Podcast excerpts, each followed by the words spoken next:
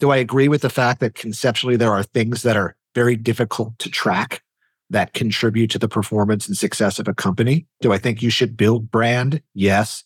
Do I think you should do things like podcast and help build that network to create that chatter amongst your customers to where someone says demand generation, they start thinking of MRP? Absolutely. Right. Do I think it should be quantified into a term like dark social to try to sell? No.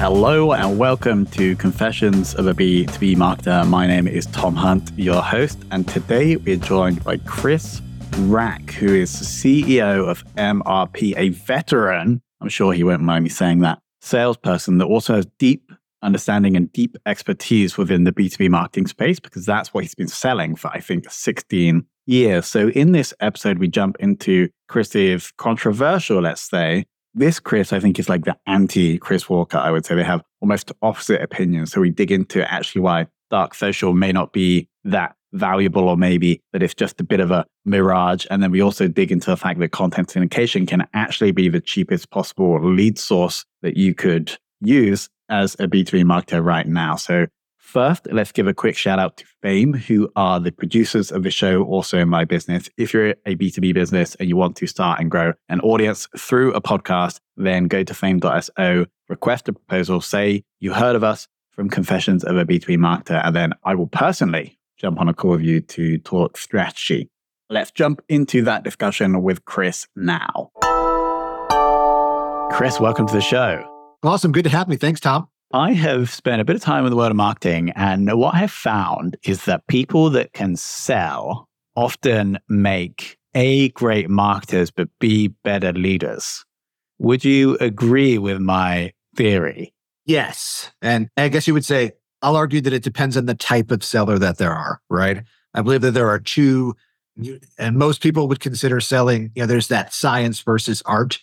And really what they're saying in that is that there are process oriented sellers and that there are natural talent oriented sellers, right? There are humans in the world who are just great at reading people, reading body language, reading, right? And they know they, and they have a general feel of where to take discussions based on that, those instincts, right? Those types of sellers don't generally make great leaders because they don't know how to teach what they do instinctively.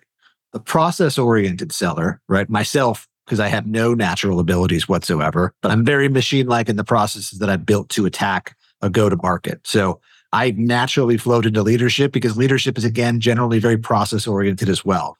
Whether you're looking at finance, whether you're looking at legal, whether you're looking at operations, all of the different segments of being a CEO, all of them usually come down to if you have good processes that people buy into and believe, you can go far. Because this was going to be my next question to you, with which you think that you are, but you're saying that you don't necessarily have this kind of natural ability, but you're like the process guy and you learned, I guess, through running that process and through practice. I'm fairly introverted. So I don't do well in very large groups, right? You know, imagine like going into a cocktail hour, you know, small groups of five standing around tables, having little conversations where you have to network and kind of like those. That's actually like my personal hell, right? Exhaust me. I'm not good at it. It's not where I'm comfortable. Where I'm most comfortable is kind of in some cases behind a camera, right? Because that's kind of my natural, there's a natural wall there that I can feel safe on. But yeah, I'm definitely the latter. I'm process and, and execution oriented. And again, I've, I've been doing this long enough in my space that I have a general feel from a selling perspective, but that only comes from tens of thousands of repetition, right? And not any natural ability that I had going into it. And so the, the context for the audience obviously here is that we have Chris who's got like deep sales experience, but is also now leading a marketing firm. And so we're going to dig into a like a more about the revenue function and selling, and then pick out some of Chris's opinions that I know he has about the state of B2B. So, Chris, how does that sound like for you for the interview? Sounds amazing. So, the other thing we also need to know about Chris is that you, I believe, are either very passionate or very good or both at chess. And so, my first question is why do we think that go to market is like playing the game of chess? So, yeah, I played chess as a very young man. I was taught, I was lucky enough that my fourth grade teacher was a, a very highly ranked master level player in the United States at the time. And for those who don't know about chess, there are different ranks based on your tournament scores across, right? So master is the second highest level beneath what they call the grandmaster, right? And there's you know, less than 100 grandmasters, I believe, right now currently playing. So I was fortunate enough to, to be taught by a very skilled and high level chess player. And I played from fourth grade till I was probably just in high school. to when I kind of took a break, because obviously chess isn't very cool when you're in high school. So I've picked it back up in my adult life. I play a lot of online, more speed chess, that. But to answer your question, chess, obviously there's definitive rules to how pieces move, right? Which kind of fits into a almost traditional go to market vibe, right? There are, there are rules that you should follow, but there are varied strategies at the different parts of the game, the beginning, the middle, and the end, right? That are very scripted, right? And a lot of times when you're playing the game, it depends, you know, you pick which strategy you're going to use based on the type of player that you're playing, the amount of time that you have in the game, right? There are certain criteria that you evaluate to where you will start your scripted. So most at a very high level of chess, most of the first 15 to 20 moves are fairly scripted based on you know what I'm going to do and what I know that person is going to do based on I'm going to do, right? And then from there it becomes feel, right? And there's usually one or two moves that changes the course of the game and opens it up to more of that, right? So similar with go to market, there are you know several different almost scripted go to market motions, right? And the first thing you have to decipher when you're looking at your revenue team is which go to market motion is best fit for where we are, who I'm playing, and how much time I have, and all those factors. And then you have to execute it to the point where, you know, first you execute the basics flawlessly, and then you reach a pivot point on when you make it your own when you take that go to market to the next level by adding your own special experience or sauce. So that is that's how I correlate it, right? And again, chess is a very long game, right? You have to be, and sometimes your first five moves, you're thinking about your last five moves. And yeah, again, go to market, I would think it's very much like that as well. It really, really great analogy. I'm now going to take that into my arsenal when you saying take that. It would be great to know if possible, and maybe MRP is the best example to give, but like how you went through that? Like you joined, because I think you joined MRP right as CEO. I did. I joined six about six months ago as CEO. Yes.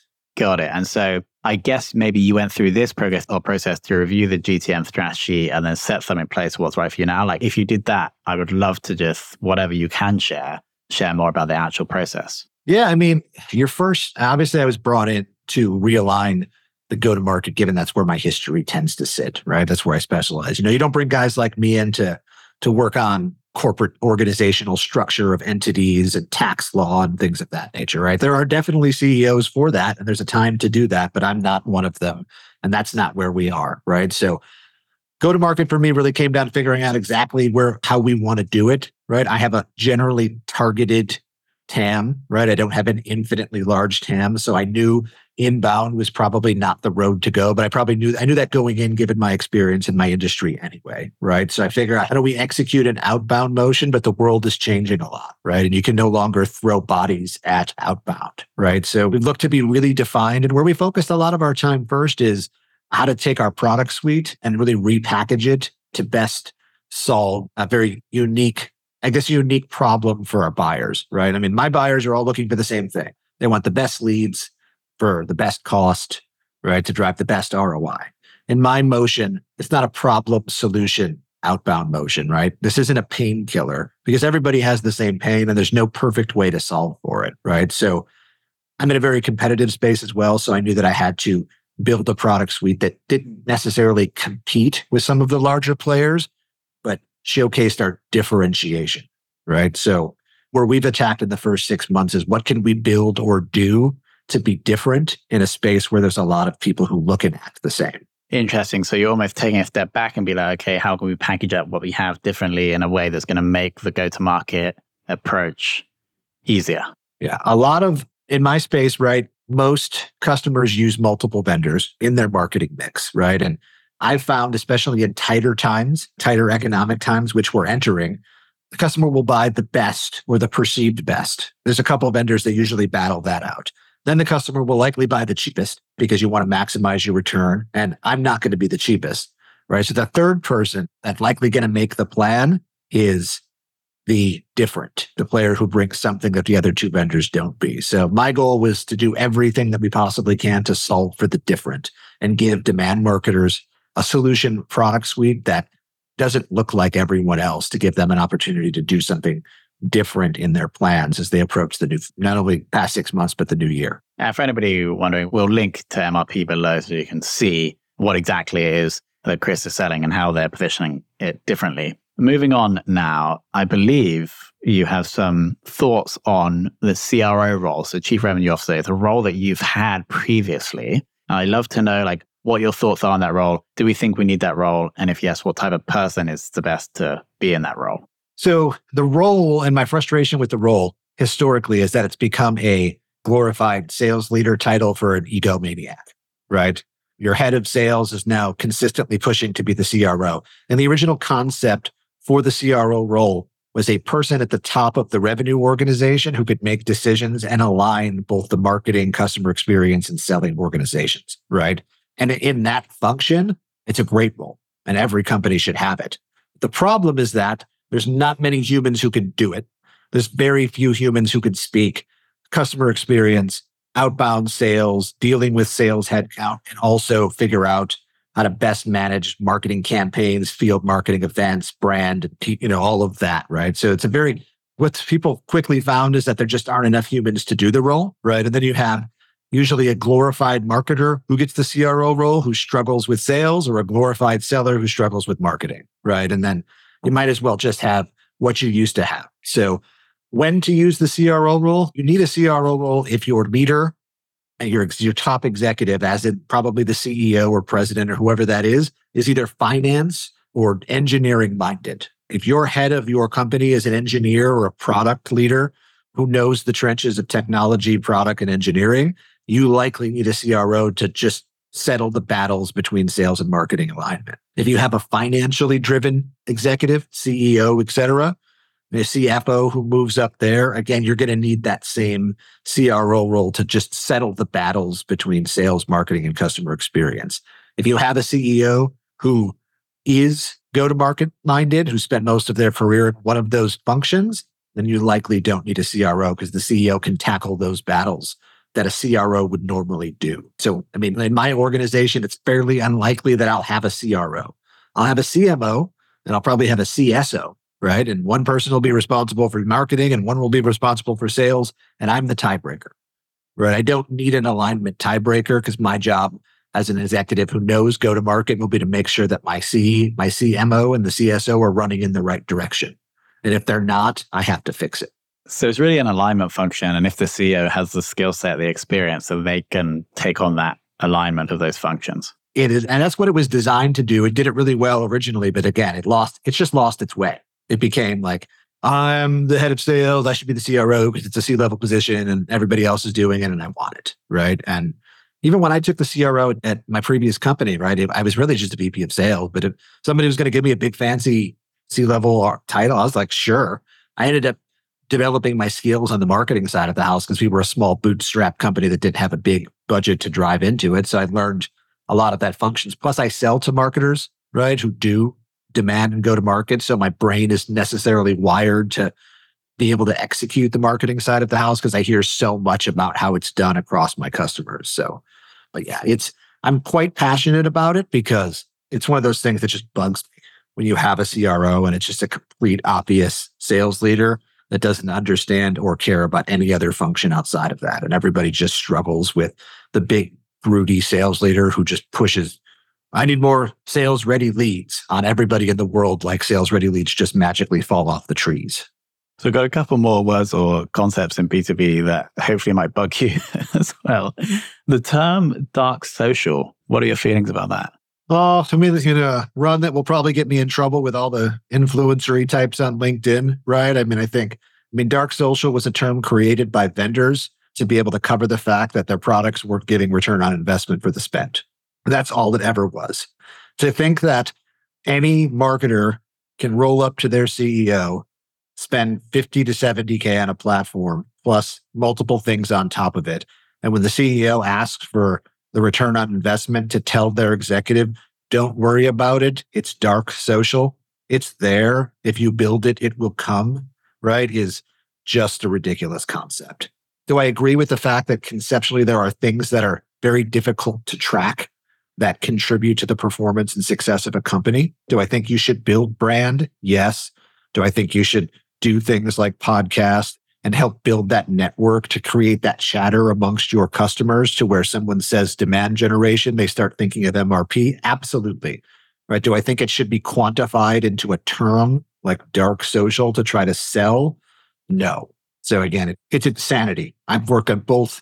I've been on the marketing and selling side presenting to a CEO and I've been a CEO. Right. And to think that somebody can try to show me an ROI for spend and be like, hey, don't worry about it because there's this dark social thing happening over here and we're covered. We're getting ROI, I promise you. Next one content syndication. Yeah, so I'm biased, right? I've sold third party driven content syndication solutions for 17 years. So, yes, I will let your audience know that I am biased to the fact that content syndication is a solution that my team here sells at MRP and one that I've sold since 2006, right? And I can tell you why I think content syndication works right? Because from a cost per acquisition standpoint, over the long term, acquiring targeted ICP leads into your marketable database and nurturing them into down funnel leads over a period of eight to 12 months, your cost per acquisition with syndication, if your product has an ACV of over 25K, it's almost impossible to not show return on investment, no matter what the conversion rate is. Right? I can mathematically drive you a significant return on investment with even a 1% conversion of lead to opportunity and meeting. Again, and I've seen that equation done for 17 years. I had customers who were buying content syndication leads in 2007 who are still buying them in 2025 because they're still showing ROI on the product or solution. Is it exciting? No. Is it sexy? No. Is it dark social and all the other fancy wonderful things that folks like Chris Walker like to talk about in his podcast? No, right? But if you do it well and you allow your executive team to know that we're playing the long game here and you set expectations well, there is no better cost per acquisition, new client acquisition standpoint in the market. It's also infinitely attributable. I generated five leads from this company. Here's their name. And that company bought X dollars X later. You could connect the dots in Salesforce, HubSpot, or whatever CRM you use without any additional tools, without a piece of technology that has to track attribution, without links and pixels and UTMs and all of those things that end up driving crazy attribution stories, right? And that's why syndication has worked for almost uh, you know, almost 20 years. And I believe that's why it will work for the next 20 years. Just to clarify what means that there, so, so a company creates a piece of content and then gives it to another company to promote to their audience. And then to get the content, the audience member has to give us their email address. They get the content and then we nurture them over years in some cases. And then ultimately they buy from us, right? That's what we mean. Correct. That would be correct, right? You can syndicate your own content, right? Across pay per click and paid search and things of that nature. Your costs are generally higher because driving traffic to that content on your site is not just expensive, but getting more expensive. You can do some syndication of content across social channels, but again, your average cost per lead coming in for that type of syndication across social is 180 to 200 generally if you're doing it well. So by working with vendors who have the mechanisms to scale your content across a very large audience and do it at very solid pricing at, you know, in some cases 25 to $40 per lead, like the mathematics of getting that opt in data into your data set and nurturing them down the line. Again, if I could, you could give me almost any conversion rate and any ACV above 25K, and I could mathematically show you return on investment over time. Those deals with the vendors, are they like fixed price? Like you pay them a thousand dollars and they promote your piece of content to their email list, or do you agree a cost per lead typically, or is it a mix of both? It's an agreed on cost per lead, minimum lead commitment over time frame. So for me, most of my customers are about a thousand leads a quarter at anywhere between 35 to 55 per lead, depending on different types of criteria and filters. We're doing a lot of work with ABM lists right now where customers have a targeted list of accounts that we could pull those leads from. We also have our own signals or intent data that we're able to prioritize ABM lists and or even build ABM lists to generate leads from as well too. Makes total sense. Let's do a hard switch up to a question. Why should every employee spend a day cold calling? I mean, I think you don't truly understand how difficult it is to sell until you're thrown into that instance for even a short amount of time. right? It's very easy to sit in, in an ivory tower across any facet of the business, finance, legal, anything. You're like, why can't sales hit their goals? Why are we not performing? Right? I don't understand. Those people are compensated really high. They should be crushing their goals. It's really difficult. Sitting in a chair for eight hours a day. And again, in some cases, making 80 calls to connect with two people, sending 40 to 50 really customized emails to get a response from maybe one of them. Given the amount of automation and AI that's hit the space in the past two years, it's made the job of a seller, especially on the prospecting side, 100x more difficult. Because really what you've done is given a lot of small teams spam cannons. And I think we've already started to see it with Google and Yahoo starting to add some restrictions to their spam filtering and settings. But I do believe that our market will go, the sales acceleration market will go very much the same way the marketing automation market went in the early 2000s, right? When Marketo and Eloqua and all those companies were battling it out to grow the marketing automation space. There were lots of companies abusing the platforms and turning them into high volume spam cannons. And at that time, Eloqua and Marketo's and the very the reputable vendors in the space who led the space said, "Hey, we're going to change our terms of service. We're going to require you to only put opt-in data into our systems, and if we find out that you're not, we'll shut you down." And they did. I think that will happen with the sales acceleration space very close, very, very soon. I think outreaches, Saleslofts, the prominent vendors in the space who gongs, who control the large sale of market share, they will require the data going into their systems to be opt-in because they can't, again, either end up getting their IPs shut down from just high volumes of sending through their IPs to that point, or from a reputation standpoint, customers who try to push the envelope will get shut down. They'll blame them as the vendor and it won't become the customer's fault. It'll become the vendor's fault. So I, I do believe you'll see within the next, again, I'm not a predictor of the future, but three to six months, the key players in the sales automation space requiring data going into their systems to be opt-in. When was the last time you you spent a day cold calling? So I I prospect at least an hour a day, right? I don't do it in bulk for an entire day, but I spend at least an hour a day, either sending emails, right, or calling into people. So I'm interested in the fact that I do believe that the only way for me to really be able to do my job well is to be as directly connected to the customer as possible. So I spend an hour of my day, again, prospecting into accounts, right? I mean, sometimes I prospect by inviting people to join my podcast, right? Not always cold calling and asking for a meeting. Sometimes I'll connect with other executives to see if we have connections. We have other, you know, so it's not pure cold calling or pure cold emailing, although I do some of that. But I also join and or listen to through our call recording. My goal for myself is a minimum of three calls a week. I'm directly listening, either listening to a customer call where my team is pitching it, or I'm joining the call and talking to the customer directly. I'm minimum three calls a week across my sales team. Yeah, that's got to keep you sharp, right? If you're personally doing this stuff.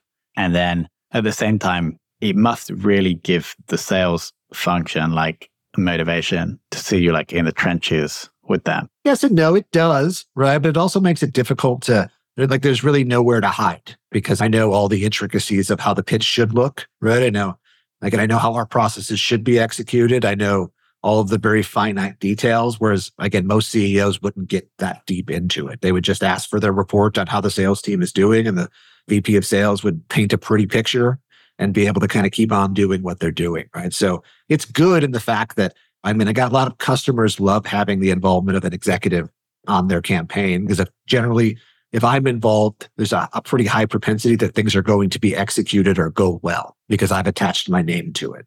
So customers really enjoy it. The sellers like that aspect of it, but it's also challenging. And it's challenging for my SVP of sales too, who again, it's hard to there's sometimes the line is blurred, right? And I have to turn my CRO hat off a bit and take a step back and let that culture develop for itself under his leadership versus that, right? So that's the probably the most difficult part, but it's also, I mean, I just enjoy it. And again, I can't, I just can't fathom having to make a product decision about the direction of a product or about a new feature or about something without actually talking to customers about it. And it happens so frequently. There's a group of people who sit in rooms who haven't spoken to a customer in, in some cases, years, who are making substantial decisions about the direction of a product or a company. And it baffles me that how that can happen when maybe one of those five people has spoken to a customer in that, in, in, in some cases, a very long time.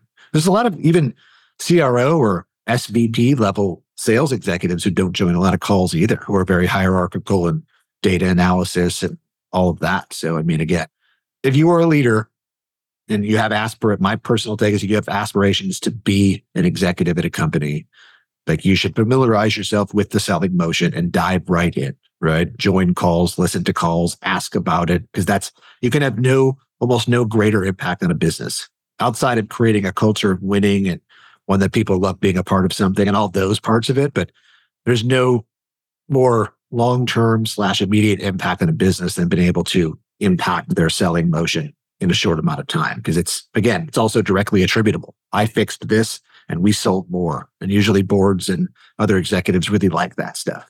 There we go. There's been some raw go to market wisdom here, Chris. We're going to link obviously to MRP, your LinkedIn, your podcast. Anything else we should be linking to below? No, I think that's really good. That's really it. You know, I'm happy to have any demand gen marketers looking who enjoys being on podcasts, right? We do B2Boring, right? Where we dive in each episode and we talk to a marketer about a campaign that they've run over their career that was not boring, right? Um, I've always found that my best inspiration for campaigns and sales motions and ideas tends to come from other people's ideas and inspirations. So my goal with the podcast was to give marketers a place to go and listen to other stories about other campaigns and other marketers' ideas that hopefully they can fuel, uh, maybe even steal or adopt some of them for themselves, but maybe tweak them or fuel new ideas to drive creative go to market paths in what will be a very challenging economy again in 2024, right? Sales and marketing is going to be harder in the next 12 months as it has been than it has been in the past five years. And there's a lot of sellers and marketers or folks earlier in their career who've never experienced what it was like before 2018 and 19 and 20. Right. And it's different. It's going to be very shocking to a large generation of sellers who've never experienced selling in a market that isn't fueled by a whole bunch of free cash. Right. So those of us who've been there know what we're getting into. So you know, my goal has been to try to shout from as many rooftops as I can, you know, how challenging it will be in, in sales and marketing. But again, that's not, people always say, like, when's it going to go back to, when's it going to go back? It's not. Like what we have here is probably the downside of it, right? But this is sales. There's a reason that sellers and marketers at a high level are compensated better than almost anybody in the company. Is what we do is really hard. And there's not many humans who could do it at a high level. And unfortunately, from 2018 to 2022, it became a lot easier for the average human to do it at a decently high level. Those humans are now finding out how reality sits and it's really striking a chord.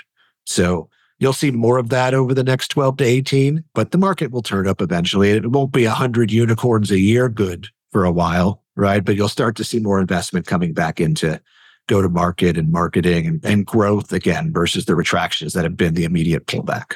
I spend a lot of time thinking about podcast positioning, and what you have there is definitely something that is engaging. It has an edge, which is what we like to see. So it's the thing that our listeners are going to tell their friends about one non boring B2B uh, marketing strategy per episode. So we'll link to that below. Chris, thank you so much for your time. Awesome. Thanks, Tom. I appreciate you. It's fun. All right, team, what do we think about that one? You might have heard I was chuckling along to myself with the really strong opinions from Chris, of which I mainly do agree with. So shout out Chris for coming on. Also, a massive shout out to Fame.so. They're the producers of this show. If you're a B2B company and you want to start a podcast, which we of course highly recommend, please go to Fame.so, request a proposal, and hopefully we can jump on a call and we can strategize for a podcast for your B2B brand. Of course, a massive shout out and thank you to you for listening to this 100th episode of Confessions of a B2B Marketer. There's going to be big, big things, big changes coming for the show in the coming months. I did a poll on LinkedIn considering a slight rebrand of the pod, but we'll get into that in future episodes. So I want to say a massive thank you to you for listening because this show has been an absolute awesome ride and journey for myself Someone asked me the other day what the biggest benefit of having a podcast was, and it isn't necessarily like the leads or the partnerships or the relationships or the downloads. It's more actually the learnings. And so this 100 episodes have enabled me to really push my knowledge forward in my understanding of the B2B marketing and demand generation space. So it's been an absolute pleasure. So, of course, thank you for listening.